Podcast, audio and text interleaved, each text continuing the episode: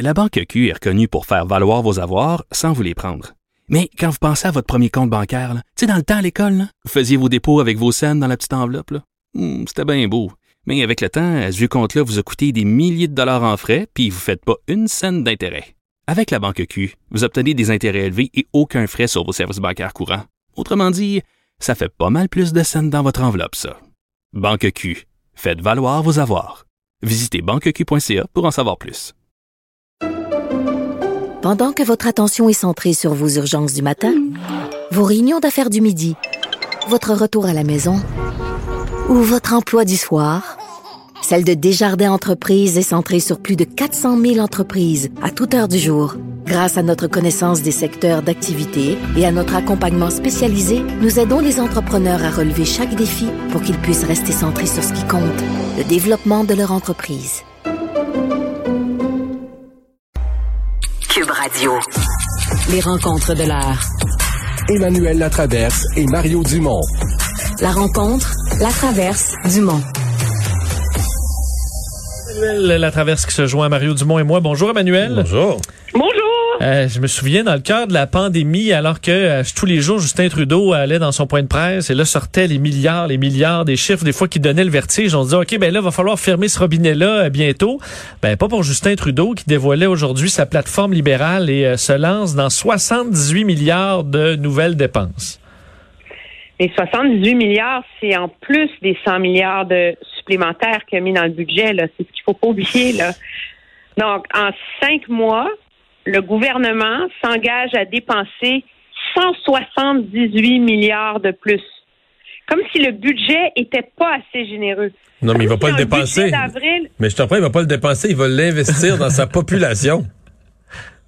C'est vrai parce que quand M. Trudeau s'est fait demander sur euh, la, la croissance économique, il dit moi je pense à croissance économique, je pense aux gens Non, c'est pas et bon à ça. leur maison. Et, euh, Ouais. Ben, il a même dit. Emmanuel Non, pour- mais- que pour les générations futures. Alors on pouvait revoir que ça c'est endetter le futur, mais lui il dit c'est investir pour les générations futures. Mais c'est comme si tu décides d'aller te négocier une hypothèque, OK, pour refaire faire les fondations, le toit, la cuisine, euh, le bureau de ta fille, euh, euh, la chambre à coucher, etc., basé en- sur une augmentation de salaire qui va venir, mais tu sais pas est de combien.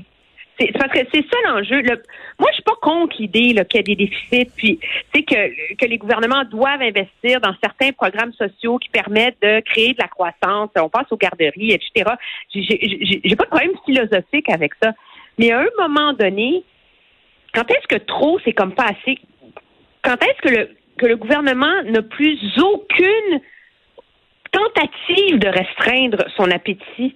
Je veux dire, si pour gagner des élections, il s'agit de garrocher des milliards à droite puis à gauche dans toutes les causes qui sont pertinentes dans la société, ben dites-le. Puis qu'on applique la même règle à tous les gens dans la société aussi, ça va être super le fun, là. Mais c'est- cette campagne-là, elle a quelque chose de surréaliste parce que sincèrement, après les, euh, les orgies de dépenses, puis il y en a une bonne partie qui était probablement nécessaire pour la pandémie. Je pense qu'à un certain point, il y a eu perte de contrôle puis exagération aussi.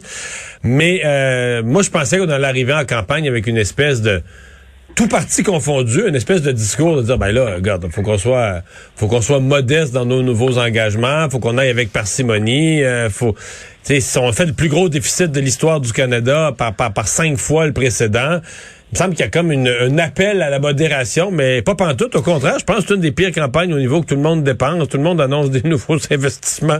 Il y a un bout moi, qui m'échappe totalement. Est-ce J'avoue. est-ce qu'on juge que les électeurs euh, s'en foutent de ça? Ben non, Peut-être qu'on juge que les chiffres Ben sont oui. tellement gros. Les chiffres sont tellement gros que les gens. euh, c'est comme si c'est plus de l'argent. C'est comme si passer un certain montant. C'est comme si c'est de l'argent de Monopoly. On le, on le On rembourserait. paiera jamais ça de toute Oh, façon, C'est ouais. ça. Oui, mais c'est, je, je veux dire, il y a de, il y a de l'argent, tu sais, je l'ai. Déjà, on avait fait une chronique. Moi, j'avais écrit une chronique sur le bar ouvert sur, sur le budget. Là. là, on a des soins virtuels et accès élargi dans les zones rurales.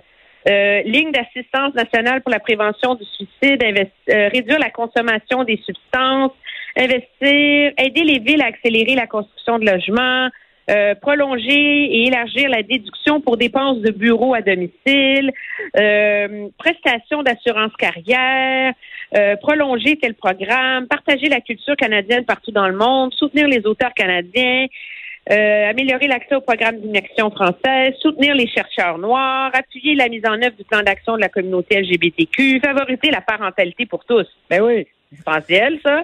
Aider les Canadiens à se procurer de l'huile à chauffage, je veux dire, je peux continuer, ça dure. c'est presque, oui, presque humoristique là, quand tu le prends, quand tu le passes en litanie comme ça, c'est presque humoristique.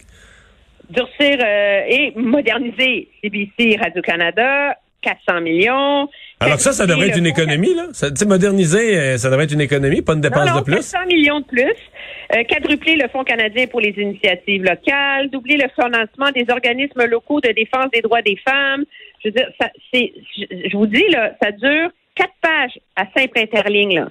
Alors, c'est, on a, le pari des, des libéraux, c'est qu'en faisant plaisir à tout le monde, ils vont rassurer tout le monde. Mais donc, leur plateforme électorale, moi, j'ai leur slogan, c'est plus, plus cher. Mais Emmanuel, il reste que Erin O'Toole, oui, il dit que sur 10 ans, il va revenir au défi. Pardon, pardon, pardon. Jack Metzing, Jack Metzing lui propose de dépenser plus encore. Il disait Justin Trudeau, c'est grâce à moi si tu dépensé plus, puis moi je vais te pousser à dépenser plus, puis si t'es minoritaire, je vais te forcer à dépenser plus. Bon, OK. Mais Erin O'Toole, OK, il dit, ouais, moi, je vais m'en occuper de finances publiques un peu. Sur 10 ans, je vais essayer de ramener l'équilibre. Dis pas trop comment, donne pas trop de chiffres. Et lui aussi annonce plein de nouvelles dépenses. Mais toi qui connais bien le Canada, le mieux que moi, ton Canada d'un océan à l'autre, là. Mettons que moi, j'avais été candidat pour n'importe quel parti fédéral, puis j'avais dit, ben là, il faut faire attention. Là, on n'annonce pas de nouvelles dépenses. Là, on, a on, on se ramasse, la pandémie nous a mis euh, un demi, un demi, euh, faut dire quoi, billion, oui, billion, Billion, un demi ouais. billion, là, c'est, euh, C'est le temps de l'austérité. 500 milliards, on va faire attention.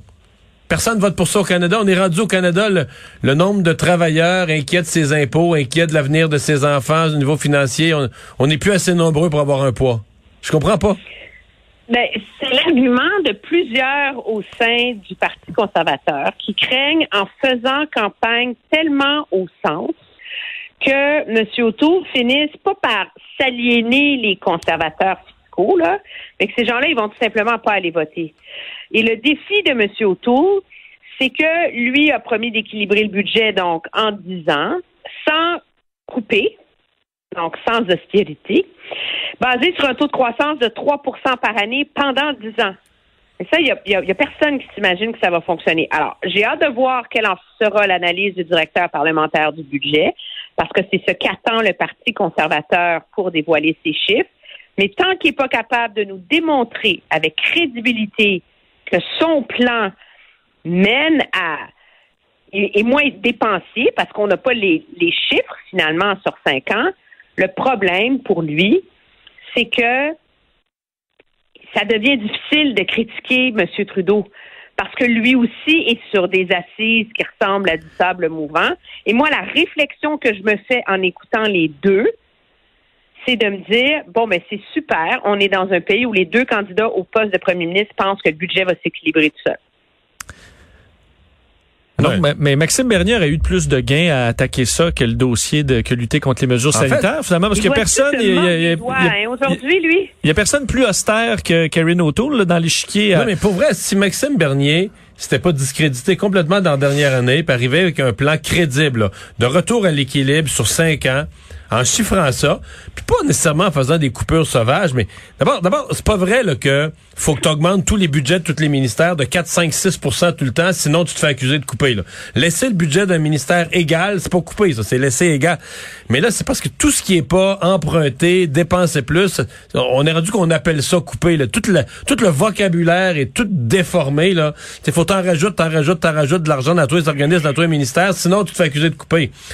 Mais là, Maxime Bernier, il veut dire, il est comme euh, la pandémie, malheureusement, là, le virus, euh, ça y a pas fait, là. Mais il n'y a plus aucune crédibilité, ces questions. En fait, il n'y a plus aucune crédibilité tout court en ce qui me concerne. Mais il y aurait eu de la place, politiquement, à mon avis, il y aurait eu de la place au bout sur ce terrain-là. Est-ce que ça protège Erin O'Toole de se faire attaquer là-dessus? C'est le candidat qui va être le Probablement ce plus qu'il se dit. austère. Probablement ce qui se dit. Oui, mais il va, il y, a, il y a comme un test de réalité à passer pour lui aussi. Puis je pense que alors qu'on rentre dans la deuxième moitié de la campagne, c'est le plus gros défi de M. O'Toole. Il a réussi sa première moitié. La première moitié, c'était je ne fais pas peur au monde. Je suis rassurant. Ça, bravo, 100% il a réussi, c'est très bien. Mais maintenant, il faut qu'il donne une raison aux gens de voter conservateur. Ouais, puis qu'ils nous disent qu'il est capable de gérer le pays, là. Puis ça, tu sais, j'ai un plan, j'ai un plan, j'ai un plan, ben moi aussi j'ai un plan. Je veux dire, à un moment donné, il faut qu'il aille au-delà de ça, là, tu sais. Alors, il faut qu'il donne une raison aux gens. Parce que on l'impression que j'ai, puis peut-être que je me trompe, on aura la réponse le 20 septembre. Mais quand je regarde le plan de M. O'Toole, je me dis, on serait dans quatre ans. Dans une élection où le thème, c'est le changement. Sais, après là, dix ans de règne libéral, les gens sont tannés, whatever. Là, M. O'Toole, il a la plateforme parfaite. J'ai un plan, je suis rassurant, je fais pas peur au monde, merci, ça passe comme une lettre à la poste il peut gagner les élections. Mais là, on n'est pas dans ce contexte-là en ce moment. Une fatigue face à Justin Trudeau. Le monde sont mais bon, il, a bien géré la pandémie. Tu sais, c'est comme, c'est comme une nonchalance. Alors, faut qu'il donne le goût de changer. Et ça, M. O'Toole n'y est pas encore arrivé.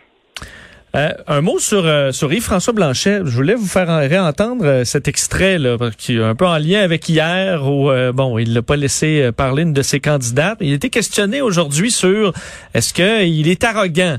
Et sa réponse, est-ce que sa réponse elle-même était arrogante? On peut l'écouter.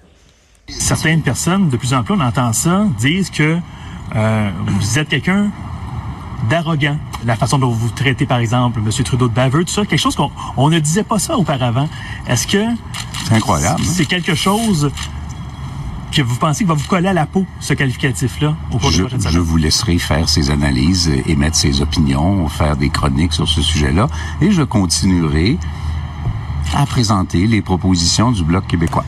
Et là, il est à côté sur son lutrin. Euh, ouais, fait un euh, peu de théâtre. mais pense à quoi de ça, Mario? Qu'est-ce que tu dis? Sincèrement, moi, je me porte un peu à sa défense. Qu'est-ce que tu réponds à ça, là? Ben, rien.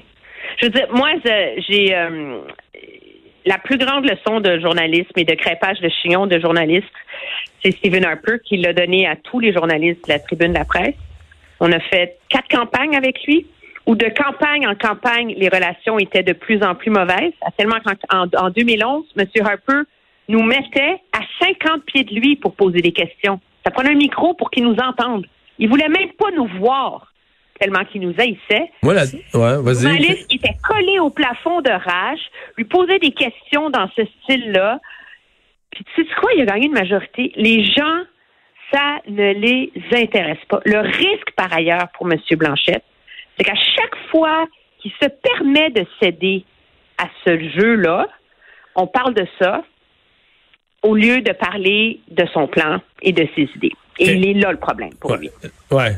J'ai deux affaires là-dessus. Moi, je vais te compter que, écoute, je peux te dire qu'en 2008, là, quand je savais que j'allais m'en aller de la politique, tout ça, les journalistes me faisaient suer.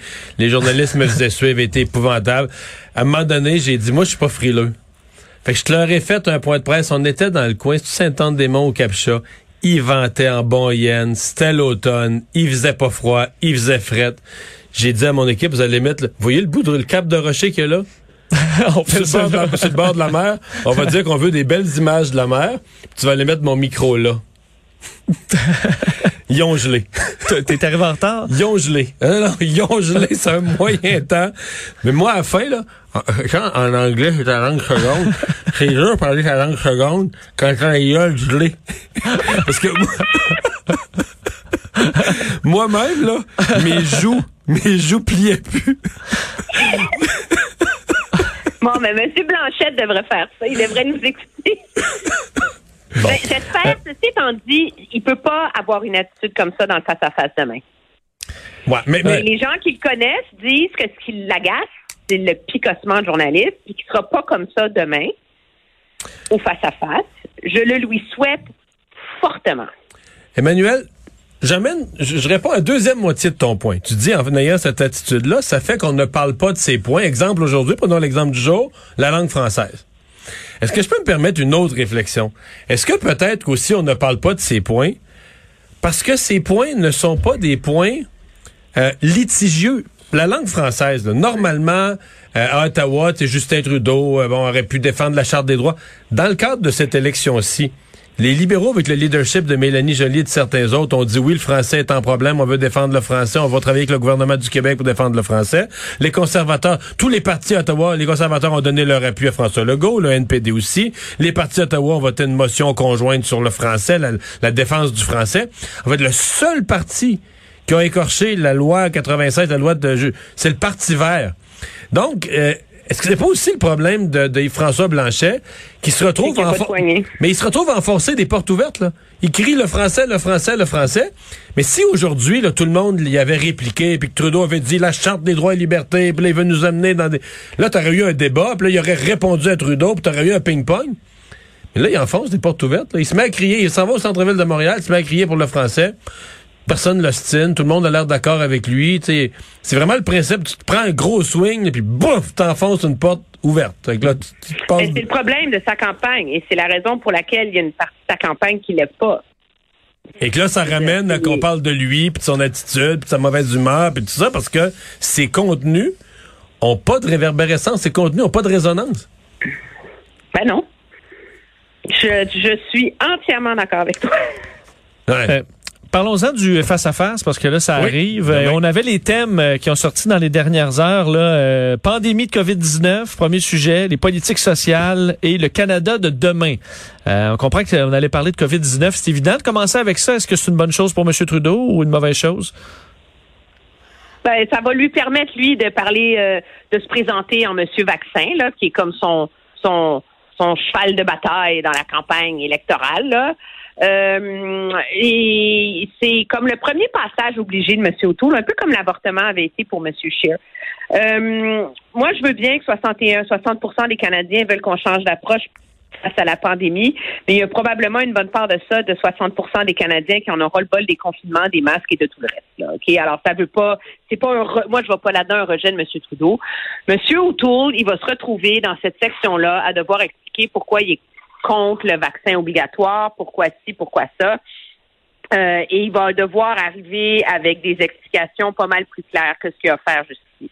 Il a peut-être réussi à un peu dé- à désamorcer un peu cet enjeu-là. Mais alors que le passeport vaccinal vient d'être mis en œuvre au Québec, euh, les Québécois vont vouloir un premier ministre qui est capable de défendre l'importance des vaccins et de s'en faire le champion, puis il est mieux de trouver une bonne réponse. Et c'est certain qu'il y a quelques points d'offensive pour Justin Trudeau. Ce que je me demande, c'est est-ce que les partis d'opposition, euh, les adversaires de Justin Trudeau, vont en profiter pour faire un bilan pas juste du dernier mois de la pandémie ou du dernier deux mois. Est-ce qu'on va remonter jusqu'aux frontières, euh, jusqu'à la gestion des frontières, des aéroports? Parce que là, euh, Justin Trudeau, disons depuis que les vaccins ont commencé à rentrer en mars, avril, il a repris le, on va dire, il a repris le pas là, sur la gestion de la pandémie. Mais si on prend la gestion de la pandémie depuis le jour 1, euh, il y a de l'espace pour quelques critiques. là. Il y a eu des moments où toute l'opinion publique était démontée de voir la difficulté de son gouvernement à, trancher des questions ou à agir. Euh, je, je veux dire, je vous rappellerai que la mairesse de Montréal, à un moment donné, des escouades à l'aéroport pour euh, gérer la pandémie. Là. Oui, puis c'est là qu'on peut mettre le débat sur euh, la PCRU, qu'elle s'appelle maintenant, Oui. euh, qui fait, qui est blâmée par plusieurs comme étant une, pas la seule, mais une des causes de la pénurie de main d'œuvre. Puis c'est là aussi, en tout cas, je sais pas, on verra comment notre collègue Pierre Bruno en ligne ces questions, mais le financement de la santé va peut retomber là-dedans aussi parce que Oui. euh, c'est un problème. Là. Il faut, faut le rabibocher, ce réseau de la santé-là, de manière plus pérenne que ce qu'on voit en ce moment, là, alors qu'on est à l'aube de la quatrième vague. Merci Emmanuel. À demain. Au revoir!